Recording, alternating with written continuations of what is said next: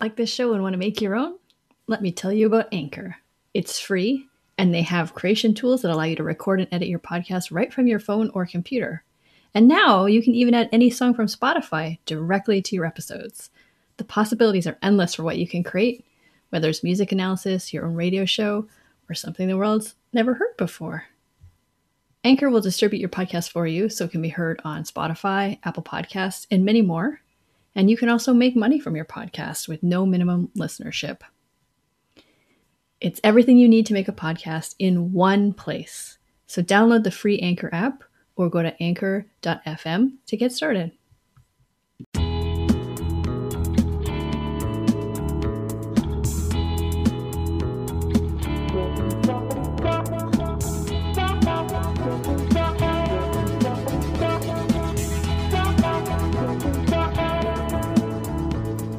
And welcome to the Vocal Fries podcast, the podcast about linguistic discrimination. I'm Carrie Gillen. And I'm Megan Figueroa. Today we have an email I'd like to start with. Technically emailed us before the last episode. I thought we'd save it for this time. Oh my gosh, you just sounded like you were bragging about how popular we were. We are. Oh my god, speaking of popular, suddenly on Twitter, we finally blew up on Twitter. Yes. finally. so welcome to any new listeners who came to us via that Twitter thread by Gerald Roche. Yes, that's exciting because we have a really important episode today. So, yeah, it is really important. But anyway, we'll get to that in a minute. So, we have an email today from Ed. Hi, Carrie and Megan. Just wanted to first of all say thank you for the great podcast work. I've been listening to you guys for about a year now, and it's been fab. Ah! my name's Ed, and I just finished my master's at the University of Edinburgh in Scotland. I ended up studying a whole module on linguistic discrimination there and loved it. In fact, my professor told me about this podcast originally. Oh, awesome. While I was there, I wrote a paper and eventually a dissertation about filmic representation of real slash fake dialects, and I had a lot of fun doing it, and I thought maybe it would be something you guys would like to talk about on the show. In particular, I wrote about Hollywood Indian English, which is a variety of English that only exists in the media and not real like, to simplify. But the issue runs much deeper than that.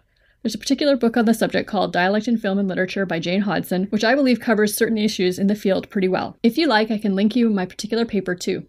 Yes, please send it to us. I should have responded sooner. Yeah, we can share it. Yeah, we'll uh, put it up on Tumblr yeah. and our website, and we'll share it on Twitter. So, yes, hope you guys are doing well. Ed. Thanks, Ed. Yes, thank you. I, I always like to hear um, pop culture stuff um, that's related to linguistic discrimination or linguistic injustice, as um, Gerald said. I loved that. That was great. Yes, because it's both, right? I mean, of course, it's discrimination, yeah, yeah. but that leads to injustice. That's that's the For whole sure. point. For sure. I think that it's important that we talk about how it's reflected in our pop culture because that's something everyone can connect to and see and start being like responsible consumers of media and all of that. So, yeah. And Indian English is very problematic for a lot of yeah. obvious reasons. yeah. It makes indigenous peoples of North America sound slow and dumb. Mm-hmm. And it's also represented like when it's written, there'll be hyphens everywhere between every syllable to make it look like almost like gibberish. Yes. And it really it really upsets me. Yeah. Yeah, so yeah, are you talking about like in novels and that and when they're doing dialogue? You're right. Yeah. Uh, oh, speaking of well, not a novel, but a book. Nice transition. Thank you. Finally, it's all I. That's all I ever try to do is just be smooth. That was definitely one of the smoother ones. Thank you. Thank you. yeah, we got an advanced reader copy of Word Slut by Amanda Montell. And what was it? Was it Lisa Davidson who tweeted at us and said that um, um, Amanda was her student I believe that's right. Yes. Yes, and asked her about the the IPA or the International Phonetic Alphabet spelling of word slut to put on the title of the book, mm-hmm. um, and that she was excited that she went with uh, her recommendation. with, yeah, yeah, yeah. So yeah, um, yeah, it's really nerdy from the start because it has IPA on the front. That's true, and I appreciate a good use of the IPA. Yeah, I have not I've actually uh, seen Amanda Montell on on lots of websites because she writes about a lot of things. Um, but I haven't gotten that far into it because this is I have given myself three books to read this um, month um, by Black women. Uh, and I'm reading Eloquent, Eloquent Rage right now, by the way, which is relevant to us too. Just we've talked about before, like tone policing and all of that. Anyway, Right. Cool. but uh, how far have you gotten? Uh, I've read the preface in chapter one, so I'm very early days, but um, I have lots of things, like lots of uh, stickies. Oh my gosh, we're um, listeners, listeners. I can see all the stickies sticking out of her uh, her book. It's very prof- professorial. Oh God, I guess I still have some professorial Yeah, tendencies.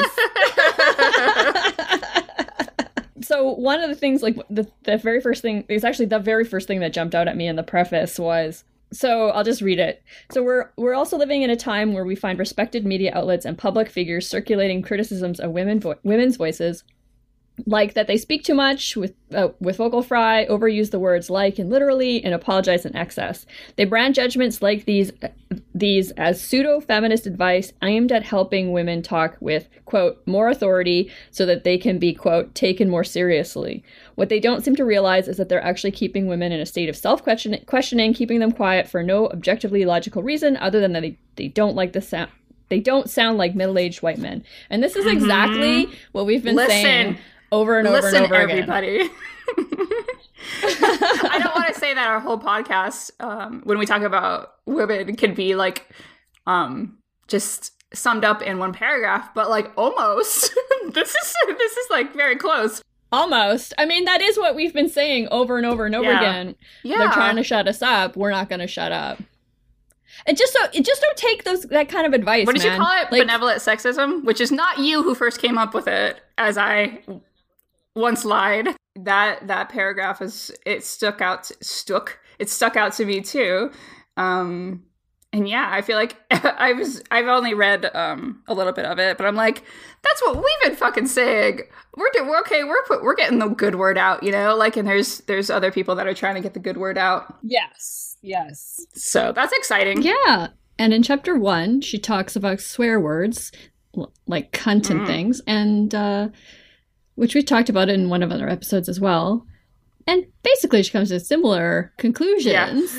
And then like it's a very simple cover, but like it I think that it is done well because people are going to be like, "What is this book with word slut just like splashed across the front of it?" And it kind of looks like a dictionary entry. So if you're like at Mhm. all interested in anything to do with lexicography, I think you'll be like, yeah, I need this book. So well done. Yes, very. I don't know if it was her or if she has a cool marketing person or the Harper Wave. Um, Yeah, the there's a lot of people involved in this Yeah. decision, probably. I'm looking forward to reading more of it. If anything else uh, comes up that makes my eyes bug out, I'll definitely bring it up in future episodes. So yeah, if anything raises your hackles, like um, but like in a good way, like in a oh we're in this fight together way, which has been been my um experience in the first uh mm, 18 pages. Very cool. And if anyone wants to send us any more advanced reader copies, it is my dream. This is this is what I have been doing this podcast for. Just kidding. honestly, Um. when I was like in undergrad still, I had no idea what I was going to do with my life. I just knew that I liked reading and linguistics, of course. But I knew I liked reading, and I thought, what if I could have a job where all I had to do was read? Ugh. yes. so if this turns into that, oh my god. I mean, I'm gonna be so stoked. Sign me up. I'm really excited about this episode. This is like, I don't know, um, so important. I hope that everyone who listens shares it with somebody. Um, and this episode is about housing discrimination with PhD student Kelly Wright. And please do listen, share. It's so important. It's really, truly very important.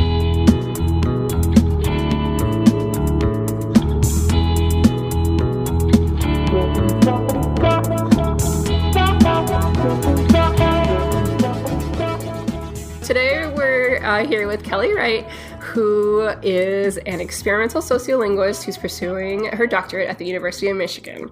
Um, her work combines theory and methodology from sociolinguistics, neuroscience, phonetics, corpus linguistics, and machine learning. Um, and right now, she is studying dialect discrimination in the housing market, um, looking specifically at how perceived racial and regional identities shape access and opportunity for minority speakers. Thank you so much for being here, Kelly. Thank you for having me. Yeah, I'm so excited to chat with you today about this. I was just in New York for the LSA and I went to the Tenement Museum. Do you know it? I do, yes. Yeah, um, it's really cool. It's it's unlike anything I've ever seen. You get to go in the Lower East Side into an old apartment building, and they tell you the stories of people that live there. Um, and I just I I I think so much about renting and housing discrimination. And so I'm so excited to talk to you about this. Um, just kind of start from uh, the beginning, really, um, and set up some context. What is housing discrimination? What does it look like in real life? Yeah. So um, in 1968, um, we passed the Fair Housing Act um, here in the United States, and that protects homebuyers from discrimination based on a number of protected classes. So that is um, race, color, sex, national origin, religion, familial status, or disability. And that list has actually never been edited. So those are the only classes that are protected under the Fair Housing Act still to this day. It's been 50 years, it's fine. Um, right? Nothing's changed in that time frame. Yeah, not at all. The, yeah. the wheels of progress go slow or something. right. I'm not exactly sure exactly, you know, what color uh, means so what it looks like, what it legally looks like, there are a couple different ways. So there's discriminatory housing ads, and you'll notice that if you look at like any Craigslist ad, is like, does this look discriminatory? Please flag it. Um, so that would just be like basically somebody saying something very specific, like you know, no Muslims or something like that, um, right? Which does happen. Yikes! Um, yeah, which I have no, seen yeah. um, in my in my work. Well, is this kind of similar to how I've seen ads that say we are LGBT friendly?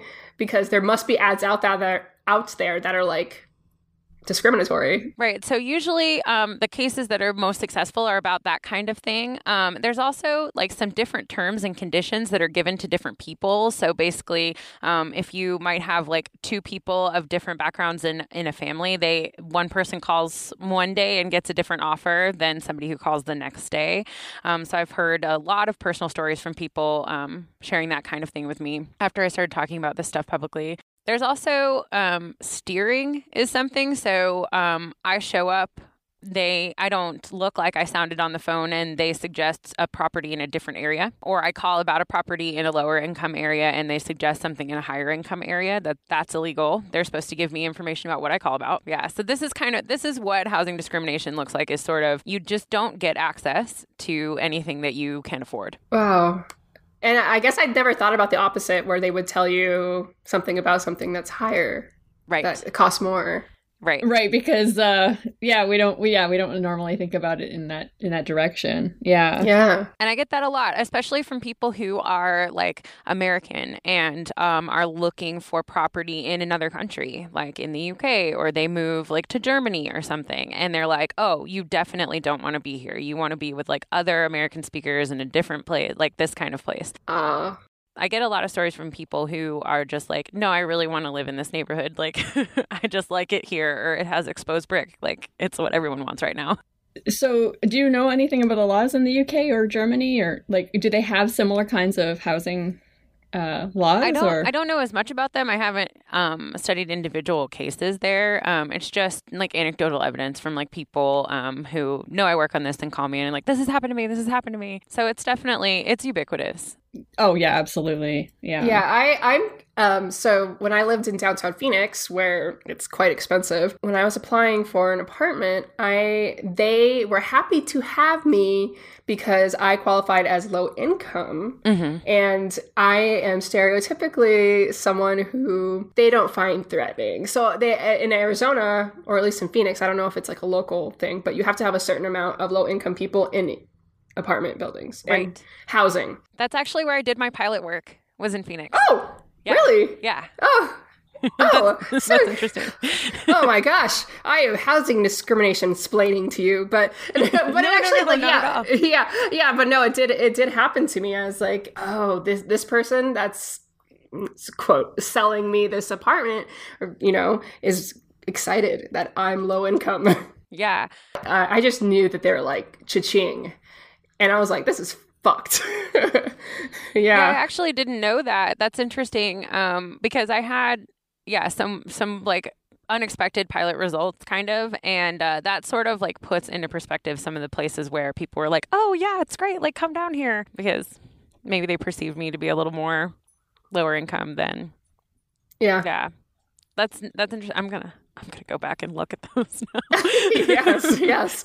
So, so yeah, that kind of leads into the next question, which is about language. Um, so, what does language have to do with housing discrimination? Since this is Yeah. a language podcast, yeah exactly um everything um no i so, um so discrimination um still legally is an act that only occurs in proximity. So i have to be in front of you for you to establish my membership of one of those protected classes my race my color my national origin my familial status.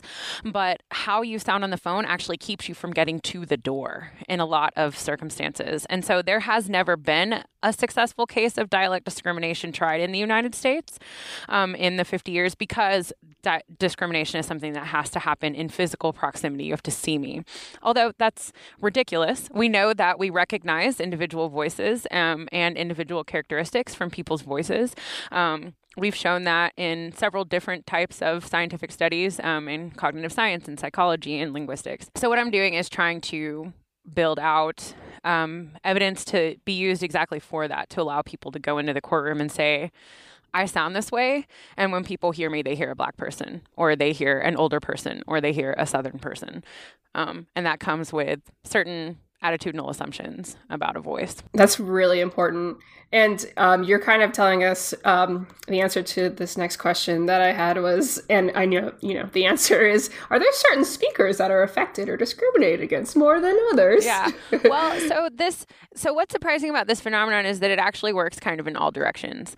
So basically, um, it's sort of like a we want our neighborhood to be our neighborhood sort of phenomenon. okay. Yeah. So it's like in the African American community, if somebody sounds more affluent um, or white, um, they may say, do the steering thing and be like, you don't want to live here. You know, maybe you won't fit in or this kind of stuff.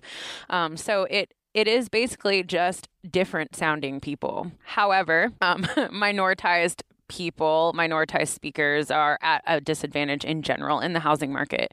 And so sounding more like um, a member of a minority community, whatever minority community that might be, is um, puts you at a disadvantage on the phone. and can we um can we hear some examples of what that might sound like linguistically? So I in this study, so the original study was done. Um, there was a study done 20 years ago by um, Purnell Itzardian Baugh. So John Baugh is linguist, and he has um, three native dialects. Um, so I'm using my three native dialects in this study, Which are um, which are African American English, Southern American English, and Standard American English. I emphasize that they're my native dialects because people often ask me if I am performing um, these when I'm doing the work. It's like, nope, I just I have three voices. Um, they represent like who I am and what I do and where I'm from. Um, and it's funny because we do these kind of studies with bilinguals, and nobody ever is like, when you're performing Catalan or when you're speaking standard Spanish, it's like, nope, nope, I just speak two different languages. My African American voice is something more like, hello, I'm interested in looking at an apartment and, you know, I'd like to learn more about your property. Um, and the Southern voice is like, hi, I'm calling today to find out about what apartments y'all might have available. Right. And then the standard voice is more like this, except it's more like a radio voice. It's kind of like, hello, I'm calling to learn more about your property. like it's like excuse really me. just you want to talk about vocal fry. That's pretty much all that it is. Whoa. Yeah. So Listeners, we have one person here with us. yeah. yeah. No, I that's swear. yeah, so Amazing. The interesting point we um, so I tested those um, voices early on in this study to see um, to make sure that people were hearing three different people um, and what they thought about those people. So in an utterance like I just gave you, just a couple seconds long, we got three very different attitudinal assessments. So actually, the The African American voice is interesting because it's all the extremes. It sounds less pleasant, less feminine, less trustworthy, less confident, um, but more poor, more difficult, and more masculine than any of the other voices. Um, the the Southern voice has um, a few it's the least masculine and the least difficult sounding. It's also the most feminine sounding which is interesting. And the standard american voice sounds the most educated the most rich. There's there are different measures for rich and poor sounding voices. Um, so it's the least poor and the most rich and the most pleasant the most confident the most trustworthy. And the range is um, within about 20% so um, the african american voice sounds 20% less trustworthy than the standard American voice. Um, and those words that we asked people actually came from a national survey of rental professionals that I did. So I asked people, how do you describe an ideal tenant? Um, and they used words like confident, educated, trustworthy, right? What? What does confidence have to do with having being an ideal tenant? Get Yeah. out of town. That's a- I'm but- like, Yeah, but they were just talking about like people over the phone. Like people come with Okay, questions yeah. ready and they ask, you know, Ah. like this kind of stuff. So they know what they're doing. You're not you're not wasting their time. Exactly. oh, because their time is so precious. Right. Oh my gosh. No, but don't you Yeah, hate I'm- it people waste your time? I mean, what do I have to do? no, but I'm hearing your, I'm hearing these assessments that people have of the three different um, voices that you use, and there's like a Brock, just like feel it in the pit of my stomach. I'm just like, I'm not surprised, but can't we be better? And I'm, I'm also like trying to be understanding because these are like narratives that we've all lived with our entire lives. Like we don't even know we're doing this a lot of times, but it's so gross when you hear it out loud. Yeah, and it's interesting because we we talked about these things in, in previous episodes. Although the one about like Black English hasn't come out yet. Yeah. Um, but uh, the, so Southern English and how uh, Southern American English and how yeah, it's so kind of associated with femininity does not surprise me. Um, given what, what we talked about with uh, Beth, Beth Troutman. Yeah, and I, I when you when you use the southern voice, I was like Southern Belle. So like I went straight to a feminine like femininity thing. Yeah. Yeah, in my mind. Yeah. it's interesting because um I was I was a little surprised about like the masculine sounding part of the African American voice of like I didn't expect I just didn't ex- I didn't know what to expect when I put those measures out there but the fact that they even like tipped the scale towards like this like the masculinity was interesting um I th- because the standard voice is so low right I mean the F zero Yeah. is just yeah, at the floor um, for the standard voice, but and yet the other one is much more. Yeah, so it was it's interesting. when we talked to Nicole Holliday about this exact same kind of study, and also about you know uh, Black English, but especially like Black men's English, so it's it, it tends to be associated with masculinity, just that particular variety. Like so, Black men sound more masculine, so it doesn't actually surprise me that much that even though you're a woman, that would still apply. Mm-hmm. Like it just we have the the conception is black equals male. Yeah, Which is a whole It's- other yeah. thing to unpack. it's true. It's absolutely true, and we see that in Nicole's work and um and Norma Mendoza Denton's work on Chicano as well of like this um this like hardness with um any sort of any sort of dialect that's sort of mostly characterized in the media by male speakers.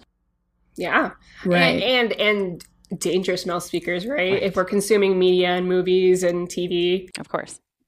Yeah. Yep, I'm thinking, oh yep. Uh the the way that we um, perceive Chicano English is gonna be like Cholo, right? Or like this very like gangster type of of El Chapo. Or yeah, or now we're having drunk. Uh, except uh, he, you know, he's a span like that's different since he's a Spanish speaker from Mexico. But but yeah, I know, but I think it, it still infects the the feeling true. about it. Oh, for it's sure. true. Yeah, Yeah, yeah. people don't make that distinction. Um, No. yeah, so my Yeah, study these are is split second to. distinctions, right? Yeah, oh, like when people you're asking people to do these assessments, they're kind of like this is the gut feeling. Right. And they get the the thing is it happens. I mean, we can make accurate identifications in the space of a breath. So just me breathing in to say the word hello, just hello, like that's enough for you to know that I'm female, to have a good idea of what my age is. Um and Mm, wow. um and race. So you can get all three of that in just like you know a couple hundred milliseconds um so i give them a second t- uh,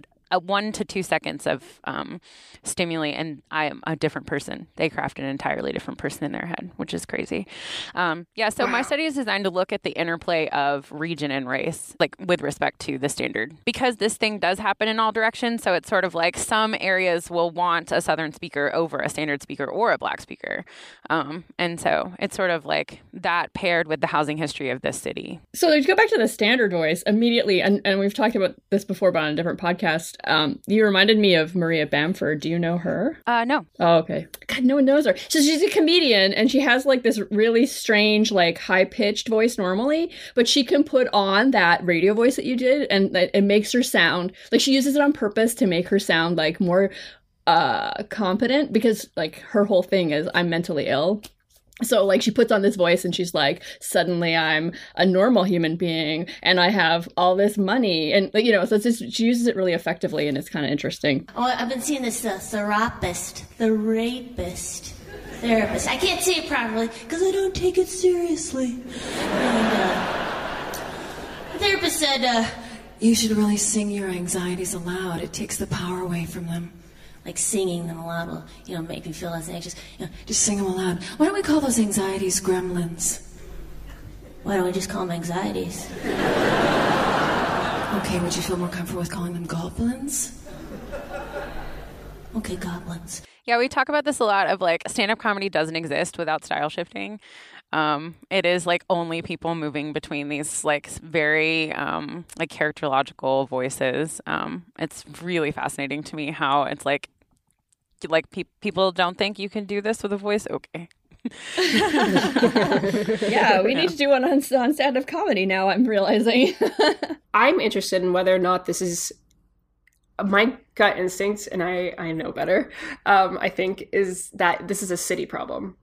Is that true? Um, well, it's sort of an everywhere problem. I mean, it's it's it's interesting, right? Because rural areas have really a set character to them. There's not a lot of like different, you know, like uh, in a rural area, it's going, it's not going to be like this is the black part of town and this is the whatever part of town, right? There's just town, and there's there's not a lot more there. This problem plays out in a lot of cities simply because of the history of cities in the United States, um, and particular with the highway project. Um, from Eisenhower that literally split cities in half um, and reinforced areas that were already segregated, that were becoming desegregated um, you know, legally, but then reinforce those separations um, with physical structures. And then the redlining that has gone on with all of the um, like homeowners loans when they started in the, the late 70s really reinforced keeping those areas to have their own character. And that just didn't happen as much in rural areas um, simply because they didn't put highways down and um, people weren't getting loans. Yeah that that was my feeling. And um you you must know blockbusting. Yes. Which is something i just learned about and i wonder i'm sure you read it the color of law. Oh i actually have it. Yeah it's it is on my desk. I'm taking a class at the law college this semester and it's very fascinating. Yeah so i got it at the tenement museum. That's why i brought it out oh, nice. and i would recommend it to everyone because I just thought Blockbuster was like a video store. But Blockbusting, an example of it is when they would hire an African American woman to who has a baby to just walk through white neighborhoods and basically um, like the realtors would be like, them. oh well well looks like the the uh, the element that we didn't want to come in are coming in, so you better sell your homes to us dirt cheap and get out of here. Mm-hmm. Yeah, it's yep. fucked up, and I had no idea about this. Um, yeah, so redlining and then all that other stuff. I mean, we have quite the history of of segregation here. It is it was absolutely absolutely amazing to me to see how complicit um, government officials and um, you know businesses were in white flight I mean, you think that it's it's just like, oh, this was a product of the times. It was like, no, no, people literally drove white people out of cities. Like they drove them out. Um, yeah, and then instantly we're like, look how bad our cities are, and it was like, well, it was by design, right? Yeah, and so I mean, you can see how this is still playing out now in dialect discrimination. Absolutely. Is this kind of work mostly like over the phone type stuff? Yeah, I am. So I'm just I'm just calling people, so they don't see me. Um, I just call and I have like a series of questions that I ask um, about a certain property. They're like publicly listed properties and numbers. I just um, search on a search engine and see, um, and I have like particular neighborhoods of interest. Um, I've done a ton of archival work, like so going back to like the corpus linguistics and machine learning and things like that. Um, I have a very large corpus of um, apartment descriptions um, going back a number of years um, for like how people were talking about property in the area. I also have a ton of these redlining documents of people who went into an area and wrote down street by street, like I saw X spooks today. Oh God! whoa. Right? Oh, Yeah, oh. in you know like published government documents. um, Yeah. right. And so that it's like it's a lot. It's been a lot of like correlating the character of a neighborhood over time. Um, and like and now I'm doing the doing the experiment, and then later after I get the the calls, it it. I have like perceptual experiments planned for sort of what is the material in the voice that people are picking up on that builds this like social identification, which is something that has eluded us um, so far in a lot of our experimental designs. We don't, uh, John McWhorter has coined this term blaccent, um, but we don't we don't actually know what the material correlate of that is. So that's what I'm working towards. yeah, because I'm wondering how that's going to interact with Southern too. um, and a lot of people have asked, you know, how do you um, account for like your it's a female voice as well, right? And I'm like, well, at least it's all my throat, right? Like I I am the same person I've controlled for you know speaker variants by using my own voice um, in all three, and so I actually think that buys me some good control there. But yeah, we'll see. I mean, I can't. Yeah, I can't speak to the fact that sometimes maybe it does have to do with me being a woman and not me being southern sounding or black sounding but um, i will say that most of the people that answer the phone are female.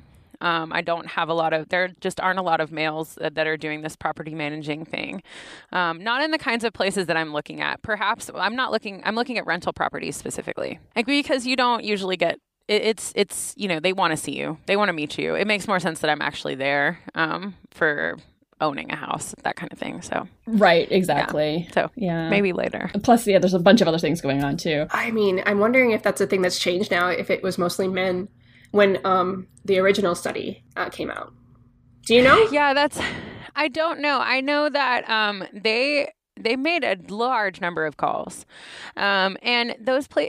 The housing market has changed so much. So I actually ran into. I think that a lot of people in linguistics now are talking about the problems that we have with replication. Um, yeah. Yeah.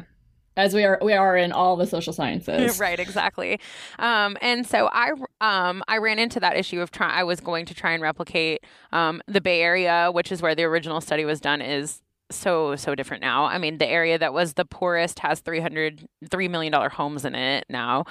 Um, so it just simply wasn't possible. Things have changed so much about how the housing market works i mean there are individuals in the market and that didn't used to be a thing Oh yeah, that makes sense. I've talked to John Baugh a few times about like the kinds of places he called, but I never asked um, actually about like, did you get more men on the phone than women? Yeah, that'd just be interesting to to find out if there's been any shift. Because when was that study again? It was in '99, uh, published in Yeah. '99. So it I can't don't be think that that- different, right? I don't think there was that much of a shift because I think that Yeah. even yeah, even probably by the early '90s, it was mostly women. I'm gonna guess. So how about in person? I know this isn't your about your study, but like, have you? Like I know you can't always tell, but have you experienced discrimination in the housing market when you show up? I don't know if I necessarily have. I mean, I've lived in several places and I've gotten different apartments. Um, I've never had someone sort of like count me out after meeting me. I have tons of people who have told me stories of this, um, but I do. I I so when I first started doing this study, I realized very quickly that I because I only use my African American voice with my family mostly, um, and a few friends that I was not prepared to use it on the phone. So I had a Ah, really hard interesting. time when I when I pick up a phone and I talk to a stranger. I don't use my African American voice, and that says something. Yeah. Um, and Yes, so. I we talked about this a lot. I was like, it's got to be inauthentic and weird, and I can't maintain it because I immediately want to accommodate. And so what do I do? And uh, so I practiced for like four months. Um, I was reading everything that I was reading aloud in that guise, and I was using it. Um, at the grocery store and at the bank and like around. And i was like oh. I mean it was Yeah. like people treat me differently. Like so differently just hearing this voice come out of me. And also like a lot of people ask me if i'm i'm latina. I mean i'm mixed race. And so people just don't see blackness in me when i'm up, out and about. Um yeah, that didn't happen when I was using my African American voice. It was clear that they were like, okay, your questionable ethnicity makes sense now. Um, yep, yep. and so, I mean, literally those those few months really sort of like honed like it honed in for me how potent it is, um, and how using my standard voice or southern voice um, with strangers most of the time because there's something about it that it just comes out when I greet someone because like as a little kid, you know, people tell you to be polite, they tell you to be nice to people when you're out, and that was my main dialect for most of my life um, was the southern voice, um, and so yeah, it um it makes a big difference, and it, um, and maybe that has something to do with being in Michigan. I don't know, Okay, this is where you were doing the practicing out in the world. right? in Because Michigan. that's that's where I am. Um, so it was just in my daily life around here in in Ann Arbor and uh, suburban Detroit. So, so where did you uh, develop your southern voice? Um, so I'm from Knoxville, Knoxville, from Tennessee, largest city in Appalachia. So it's a, Oh, it is okay, an okay. urban it's an urban Appalachian dialect, which is considerably different than others. Um, it's noticeably urban to other Southern speakers. So Yeah, yeah. Even I could tell like you sounded like it sounded like a very polished southern. Yeah. accent, you Polished, know? yes. yeah, is, we it's talked to. Paul Reed about Appalachia, Posh, yeah. yeah, and I still, I mean, I could tell that I have so much to learn about the region. Paul Reed and I went to the same uh, undergraduate university. Oh, really? Yeah, yeah, yeah. He's he's a good friend. He is a A sweetie. He's a sweetie. what a guy. anyway. That's so true. Um, yeah. Uh, I actually want to go back to something. Um, you mentioned um, earlier, like they people were noting whether someone might be old. Do you find ageism is a thing that happens? Maybe. Yeah. So I think, I mean, it definitely happens on the phone. And I've heard people like, I mean, I've heard people say some things like, so I have this one question um, that sort of gets a little more at like the person's assessment of me as a speaker. Like I ask sort of like a good fit question at the end, um, and I'll have people say like a young woman like you like won't have trouble with this that and the other thing. So they're definitely like hearing the like youth in my voice, and I guess I sound and look younger than I am. I think that it, it matters a lot. Um, and that seems to be one of the more salient characteristics in these earlier studies. Um, it's Scharinger et al. 2016. I can send it um, if people are interested. But it's um, that's the first thing people pick up on in a voice. Um, a voice that they don't know is age. Even before gender. So it is one of the more salient characteristics. More than, but I, I, it's um, it's near simultaneous um, Okay, age and gender. okay. But you do get, um, you do get age, and especially with like this, um, you know, a minoritized voice, um, like sounds more male. It's sort of like as I'm trying to figure out if you're a man or a woman, I already know if you're older or younger than me. You and you use yourself kind of as like this. It's like an Ah. egocentric perception of like, is this person be- above or below or in the same line as I am?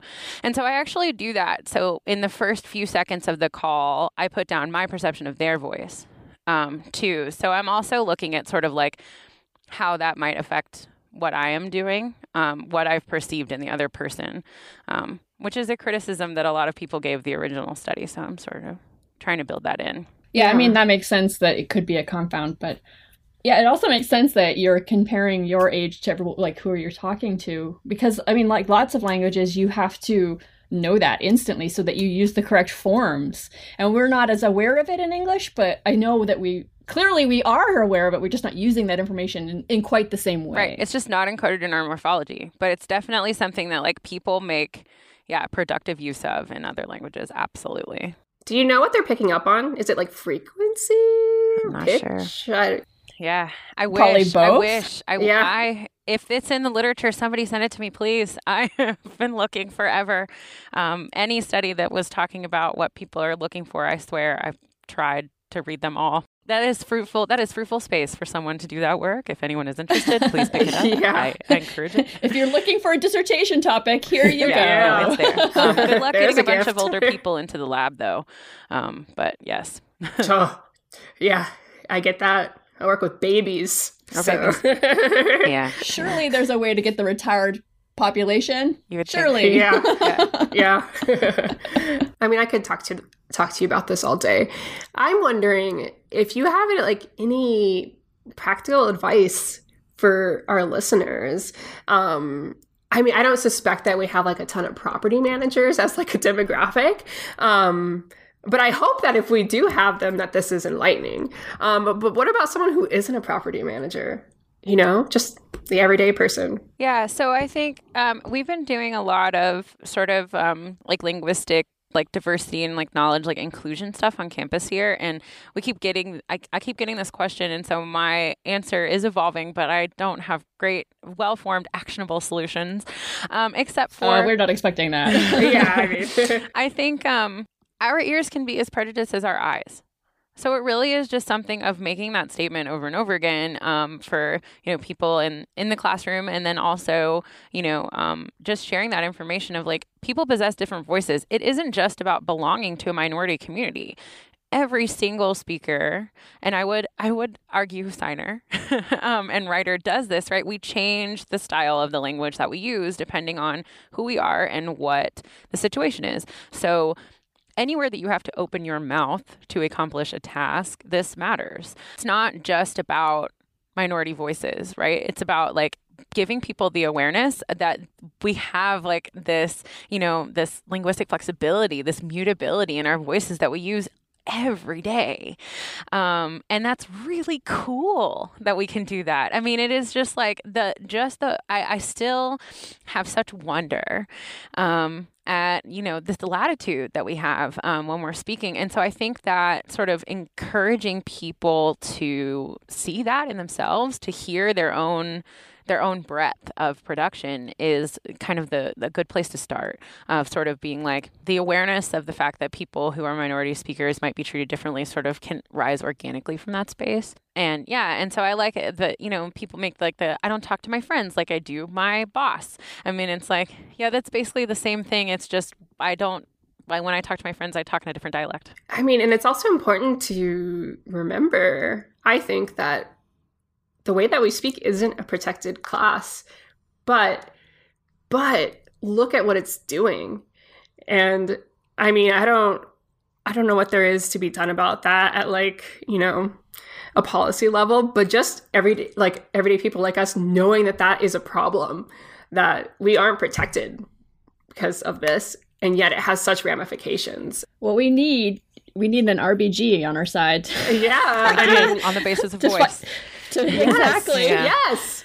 I Yes. think, I mean, like, we got enough uh, talent, enough linguists who could help write the amicus brief. Yeah. Does this come up in your law class? Yes and no. Um, that's actually what I'm doing. So I've been working with a number of collaborators at the Southern Poverty Law Center and then also um, someone at the University of South Carolina on this particular issue um, of making discrimination something that can happen just through voice alone. Um, and that's that's part of what the perceptual studies um, that I have planned are for because we need we need some sort of evidence to say you put my voice on a spectrogram it has these characteristics that means people hear blackness this little you know whatever because we still don't know what to point to. Yeah, um, right, right. says that i have this in my voice says that i'm southern says and you know with these assessments of saying like when people hear this they hear less trustworthy they hear less confident. So i'm working on that. Um, there's actually a lot of like literature on things like voice prints and stuff like that. So it's it's out there. It's just a matter of synthesizing it around the right kind of case um, unfortunately you sort of need someone to suffer this um, to be able to stand behind them and support them um, and the fact that no case has ever been successful makes um, lawyers really not reticent to attempt it And so it, it will happen. Um, it'll happen to somebody important enough at some point that it ends up mattering to enough people at once. Um, but I'm I'm confident that that this will change. I mean, I I mean I I think that there is enough momentum in different areas for voice to become more like legally recognized um, just in general Yeah, me too. Yeah, well, and I think it also helps that there are politicians that are running for president that are actually using as their platform like housing and housing discrimination. And you would hope organically that this would come up. Not necessarily because they don't think about voice that much. Politicians. I mean, they use it. They use their Uh, you, would- voices. You would think that they would because they they know you know. I mean, they yes. know about regional features that's for sure yes. Yeah, because they use them, and then when they're like, "I'm gonna put on the little Spanish I know when I'm talking to uh, Latinx people," even though a lot of Latinx people don't speak Spanish, you know, they're definitely like doing these things. And you're right, though, it's not always conscious. Well, I mean, Or- it's, conscious. or- it's, it's, it's conscious at a different level than what we're, what, what we're talking about, and I just don't think that they they think that much about language in general in these Yeah. kinds of terms, but especially voice. They Yeah. just don't think about it. But that's our job. right It's our job. I mean, we can we can you know like if people are using our um as a platform saying that they want to get you know fight against housing discrimination, then we can say, oh well, then also look at this while you're doing it. Yeah. Exactly. Here's here's the thing. I think maybe we should like direct this at the at the candidates that are talking about it. This actual episode. Let's just send it to them. Yeah, well, Cory Booker, his his his announcement was, I mean, he was like right out right out of the gate. It was like, you know, There we this go. is what, yeah, yeah Julian Castro was the director of HUD yeah, um Ha- so- yeah, Oh, exactly. him the too. housing and urban development, Right. yeah, yeah, yeah, for the Um, non-Americans. yes, yeah yeah, and and he, um, yeah, no, it's really important because I remember this is why I got really interested in it because um, he did like a, I don't know if it's called a policy brief, but it was like, um, when if cops are called for a domestic violence issue, you can, you know, you cannot evict this person because that was happening Mhm. a lot. Is that people were being evicted from their homes when they called to report that they were being abused. Um, so that's another thing that you know we may not think about when it comes to housing discrimination. So it's just language is another thing that hopefully gets to be important or gets to be talked about in these arenas. So yes, no, we- we'll send we'll send you uh, Kelly to everyone that we can. I think this is such an important episode.